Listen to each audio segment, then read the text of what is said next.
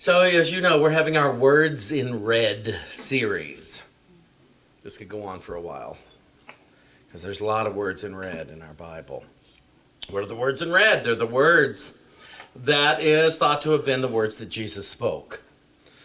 And they're all instructions. They're, not Jesus declaring how great Jesus is. They are not words that say, oh, worship me. Oh, I am good and I am better than you, and you will never match up to me. Jesus, those are not the words accredited to Jesus. Uh, Jesus gave instructions on how to love God, how to embrace God, and how to embrace yourself, and where to look when you feel horrible and when you feel great. Always where to look.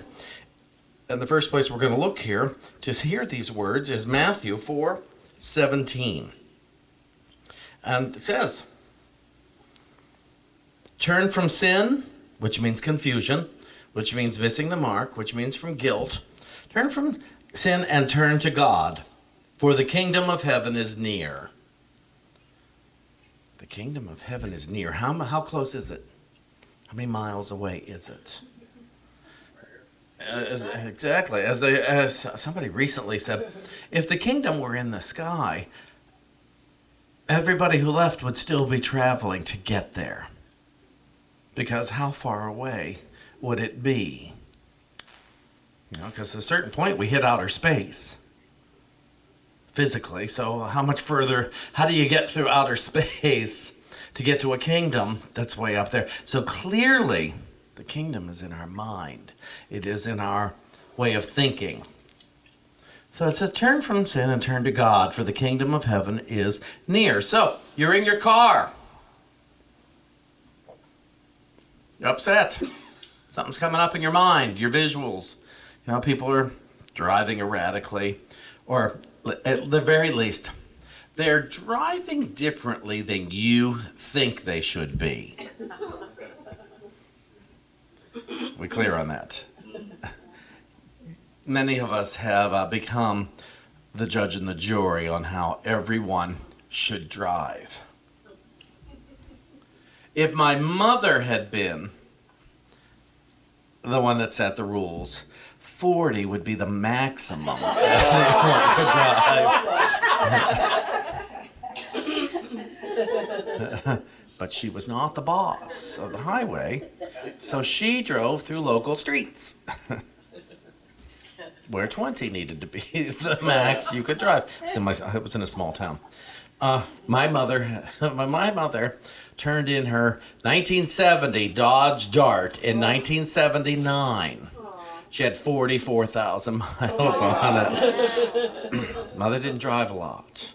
Course, it was a very small town. Both my brothers went through their dating years on that car, and I went through my car stealing years on that car. so from there, from turn turn to the kingdom, Jesus went out collecting men, fishing for men, as it were. Says one day as he was walking along the beach beside the lake of Galilee, he saw two brothers, Simon, also called Peter and Andrew, out in a boat fishing. And Jesus called out, Come along with me, and I will show you how to fish for the souls of men. And they left their nets at once. And they followed. And then further down, they more and more and more all through Galilee, teaching in the synagogues, everywhere preaching the good news about the kingdom of heaven. He here's what's important, and he healed every kind of sickness and dis-ease. Now, so many people to this day call those miracles as if they are so, healing is somehow separate from what ordinary men and women are able to do. Oh, that was a miracle. That uh, I, somebody, a good friend of mine used to. This is a real higher power thing. This is a real God thing. And I used to say everything is a real God thing. Everything. You can't have separate experiences just because you don't understand them. Quit labeling this, the things you like, as a real God moment, and the things you don't like as hell Just because you don't understand it doesn't mean there's not good in it to be experienced. If God, as I've said, if God is the entire everything, then how can what I don't like be outside of it?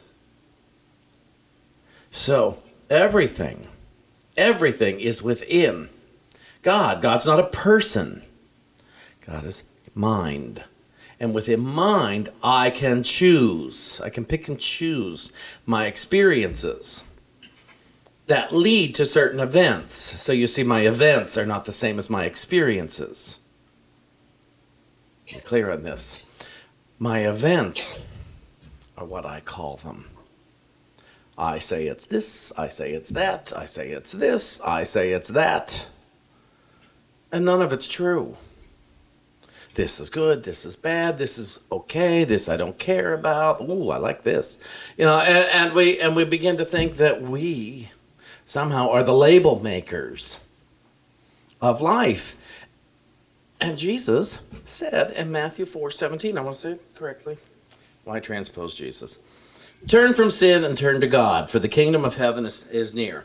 Turn from confusion. So quit looking at the confusion, is the instruction. Quit looking at what makes you angry. Quit turn the other cheek. Quit looking, oh, bad, bad thing, bad, bad thing.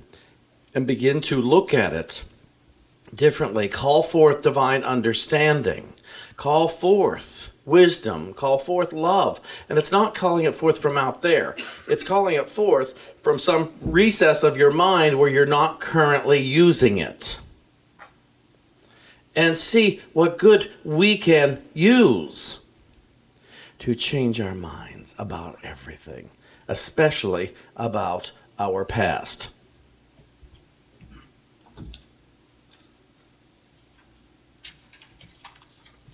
I looked this up from an author, Mary Mae Oesch. And it's How to Make Right Decisions. She's a Unity right, uh, author, that's the word I was looking for.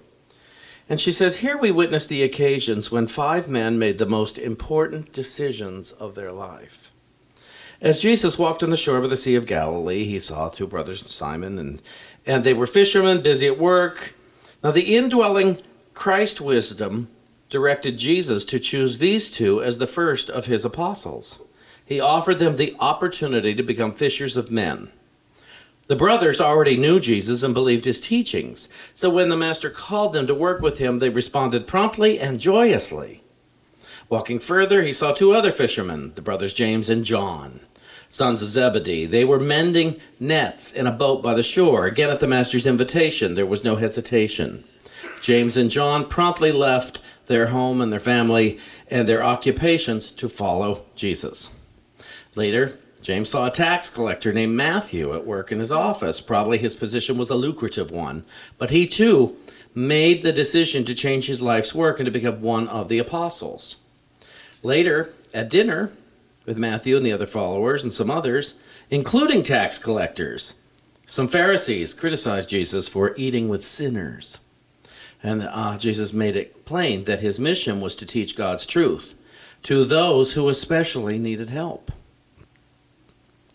Uh,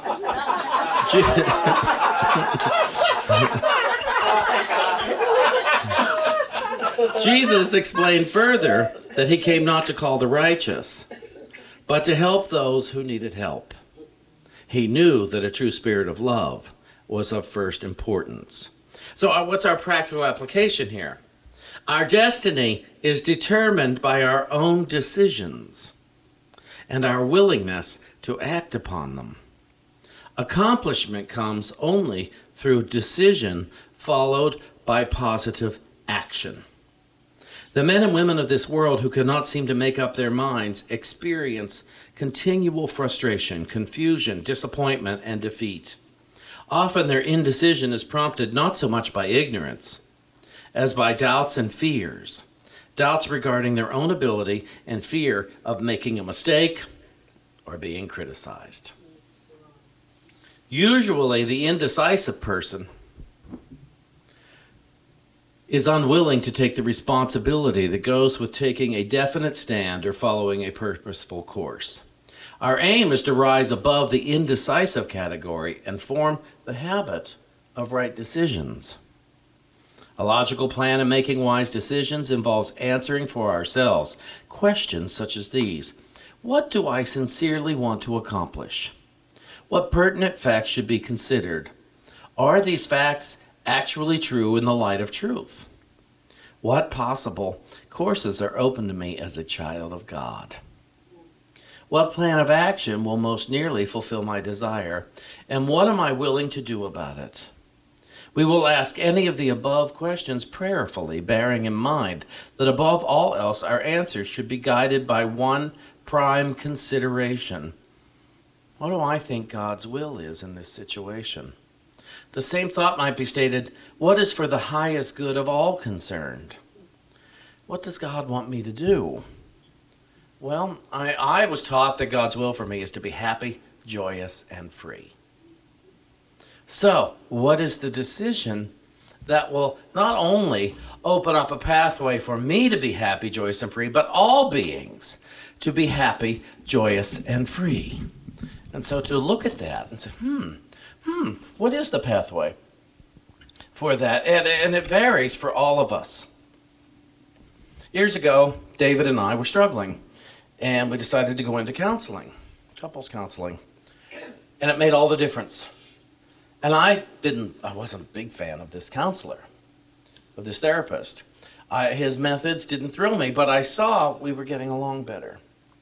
We were not competing as much at home. And we've been in for a few years, and I remember one particular week, I couldn't tell you the circumstance now, but I do remember that he said something and the therapist said something that I found wildly offensive to my sensibility, and I let them know it. And then, and I saw them both react, and I thought, I can walk out right now. But what would walking out do to my relationship? And so I stayed. And it's been easier ever since that day. I stayed. They heard me that day, but I still don't know what was it. I have no idea what the argument was, what the battle was. But I know David's and my relationship at 17 and a half years is stronger than it's ever been.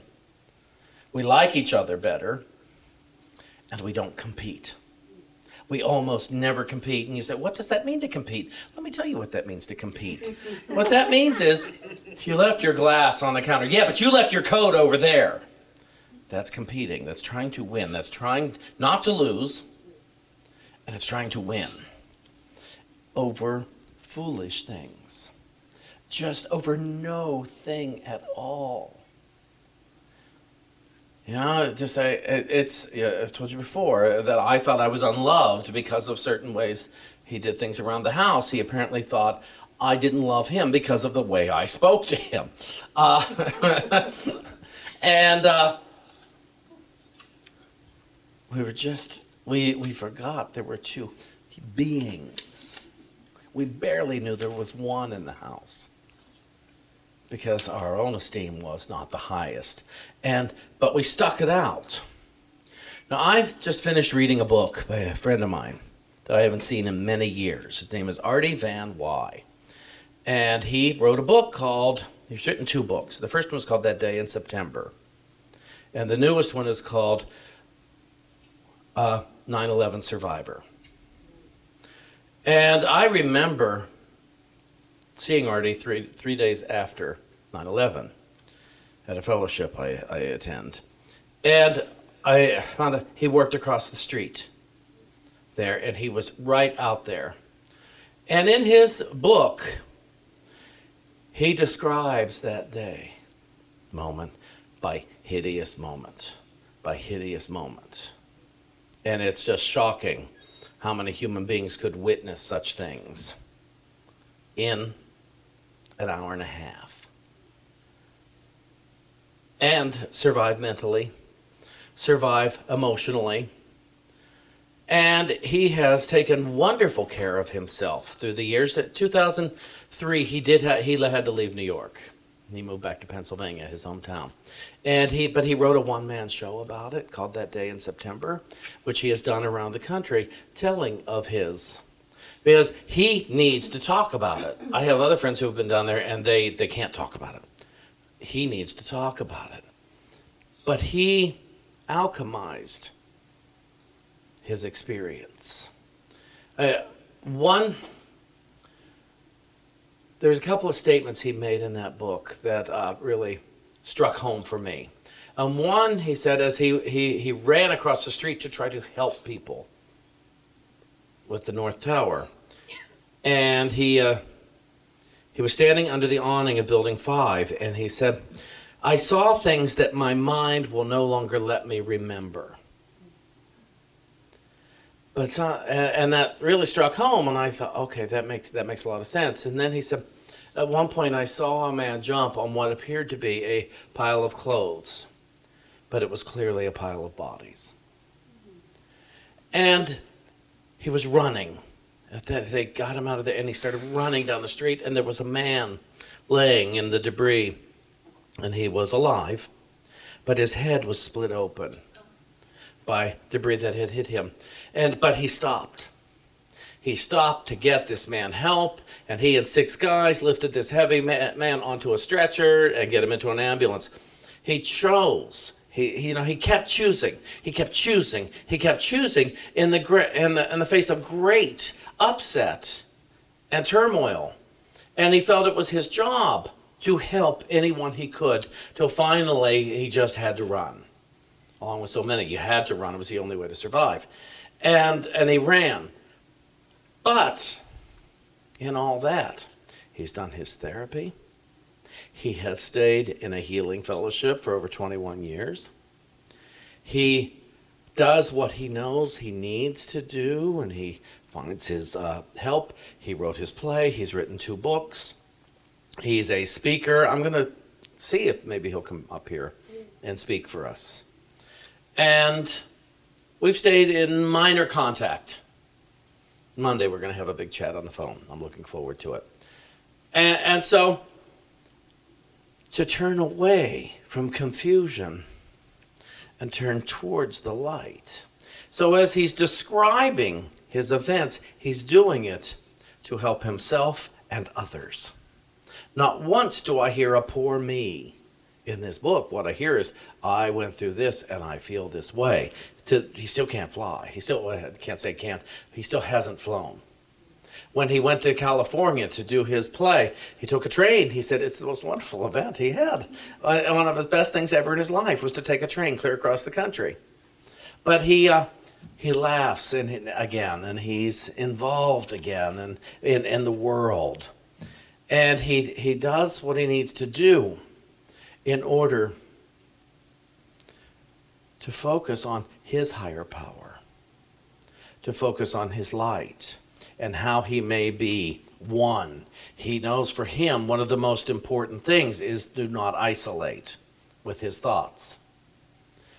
And he gives advice and he says, ask people if they want to talk about it. Ask people if they would like a hug. Ask them. They, they, he's very clear on his PTSD. I, I can't find any denial anywhere. So it's all very inspiring to me because a lot of us have been through a lot of stuff. And then you hear that. Yeah. Y'all familiar with Viktor Frankl? Uh, Man's Search for Meaning. We have an entertainer friend named Miss Coco Peru who talks, who says, you know, he he survived the concentration camp and he he went on to become a great therapist. And he says, I don't know that I would want to go into therapy with someone with a concentration camp survivor. It's like, oh, your parents didn't love you enough. Concentration camp survivor, I win. you know? There's no competition for what we have been through. It should not be a matter of, I should stay over here in the darkness because my pain or my experiences weren't as dramatic as that. We should all take every experience we have and how we felt about it and alchemize it into serving, into bringing more light into the world rather than, oh, mine's nothing or mine's too much. Some of your stuff will be too much for certain people, and that's okay because where they are, they're not yet ready to receive. But find your people who want your message, who want to know of your experience. And find the people you want to know about their experience so that you can better know the light, so that you may turn away from everything that is temporary and you may turn towards the light. You may turn towards our unity, our oneness. Turn away from the hatred. Turn away. Turn away from that. It doesn't mean hate it. Although I mean later on Jesus gave an instruction: hate your brothers and your sisters and your mothers and everything. But that does, that's a, that's a weird term to use, and what that means is don't agree with them. Find the love that you agree with. But if you the love that you agree with is not for the love of all, keep looking. Keep looking. If your love leaves anyone out, keep looking. Keep looking. Keep looking towards the light. I know what I want is in the light. It's in the light of my mind. I know what I want is in the light. It is not in the temporary confusion. It is in the light. Now, the light may lead you to look at that, but it will let you look at it in light instead of darkness. Celebrate your past. Give thanks for it. Give thanks. I don't know what it means. Thank you, God. And now, how may I use it for me to live really well and let me enable all beings to live really well? Set up a whole new thinking system if yours isn't yet at an elevated level you want. Kenneth, you want to come over here and spread your light? You standing on the stage? Good.